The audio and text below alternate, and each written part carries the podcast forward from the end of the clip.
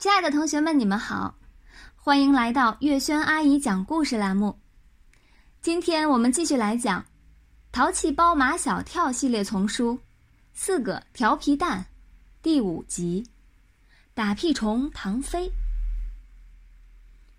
唐飞矮墩墩、胖乎乎，爱穿一件黑色的牛仔背心。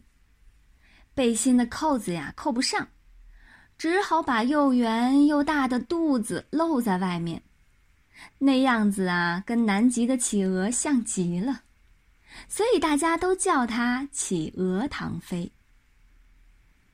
唐飞是班上出了名的打屁虫，你只要看见他歪着嘴巴在笑，便知道他准是又打屁了，而且打的是不响的闷屁。大多时候啊，唐飞打的还是响屁，声音各种各样。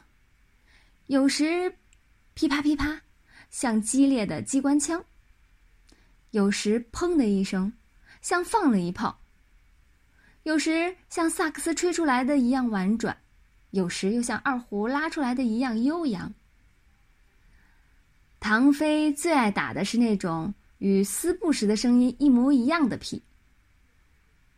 有一次上数学课，上到最关键的时候，数学老师转身去黑板上板书。教室里啊，安静极了，只听得见粉笔写在黑板上的声音。就在这时，响起一阵撕布的声音，刺啦，刺啦。呃，谁在下面搞小动作？数学老师有点生气，在他的课堂上，他最不能容忍的是有人在下面讲悄悄话或做小动作。同学们呢？你看我，我看你，都在找这个搞小动作的人。数学老师又问了一遍：“刚才是谁在撕东西？”马小跳捂着嘴巴，转过身来看唐飞。唐飞，是不是你？数学老师从讲台上走下来。嗯，不是。唐飞很坦然。我没有搞小动作，没有撕东西。唐飞没有说谎。你能说打屁是搞小动作，是撕东西吗？唐飞打屁的时候还有一个坏毛病。他一定要站着，屁才能打得出来。这是马小跳发现的。他们俩在一块儿骑自行车，骑在一段上坡路上，马小跳拼命的蹬，唐飞也拼命的蹬。眼看着就要蹬上去了，唐飞的屁股突然离开车座，站在脚蹬子上。唐飞，你怎么不蹬啦？呃，我要打屁。等唐飞的屁打出来，自行车已经歪倒在地上。唐飞把屁股都跌肿了。一定要站着打屁，这个毛病，后来还是秦老师帮助唐飞改掉的。那天上语文课，秦老师正带领全班同学朗读课文。唐飞突然从座位上站起来，然后又坐下去。唐飞，你在干什么？我在打屁。打屁为什么要站起来？不站起来就打不出来。全班同学呀，笑得人仰马翻。一堂好好的语文课，就这样被唐飞给毁了。秦老师啊，很生气。他生气的时候呢，脸会发红，声音就变得又尖又细。他叫唐飞写检查，唐飞不写，哪有打个屁还要写检查的道理？你为什么不写？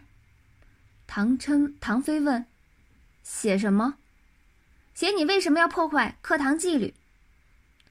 我没有破坏课堂纪律，唐飞哭起来：“我真的没有破坏课堂纪律。”唐飞爱哭，比好多女生都爱哭，而且啊，他一哭起来就很伤心。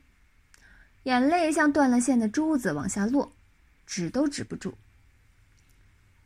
秦老师有点心软了，说话的语气呢也比刚才温和了许多。唐飞，你上课的时候能不能不打屁？唐飞的眼泪还在流，我也不想打屁，可我管不住屁。秦老师轻轻地握住唐飞的手。唐飞，老师相信你，你完全可以管住自己的屁。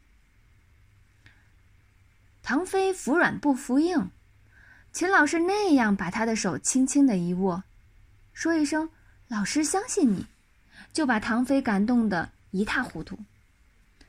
他暗暗下决心，就是为了秦老师，他也要管好自己的屁。坐在唐飞前面的马小跳，已经有好几天没有听见唐飞打屁了。唐飞，你的屁都到哪儿去了？唐飞鼓起他的肚子，都在这里。马小跳浮想联翩：你的肚子里装满了气体，你会不会像气球一样飞上天？唐飞马上做出很神秘的样子。前后左右都看看，然后向马小跳勾勾手指头。马小跳会意，立即将耳朵送上去。我只告诉你，你别跟别人说。等马小跳答应他不跟别人说后，唐飞这才伸手把马小跳的耳朵拉到他的嘴边。我飞过的，真的。马小跳的眼珠子差点从眼眶里跳蹦出来，快讲快讲！知道我为什么不打屁了吗？这正是马小跳想知道的。是我故意把屁存在肚子里的，屁存多了的时候，我的双脚就会离开地面飞起来，像气球那样，越飞越高，比树还高，比房子还高，比电视塔还要高。这时候飞来一架飞机，本来我想飞得比飞机还高，突然想起我妈给我做的糖醋排骨该做好了吧，我得下去吃呀。那你怎么下得来呀？唐飞反问马小跳：“气球里边的气跑掉以后会怎么样？会下降？” 呵呵，你还不傻。唐飞拍拍马小跳的马小跳的脑袋瓜，我把屁从肚子里一点一点的放出来，就会一点一点的降下去啊。砰砰砰，刺啦刺啦，屁放完了，我已经站在地上了。马小跳看着唐飞，似笑非笑，半天不说一句话。马小跳，你是不是特别羡慕我？羡慕我可以把屁存在肚子里，然后飞上天去玩儿。马小跳说：“你在骗傻瓜吗？”唐飞说：“谁叫傻瓜要听呢？”好啦，同学们，今天我们的故事就讲到这里，感谢你的收听，我们下一期再见。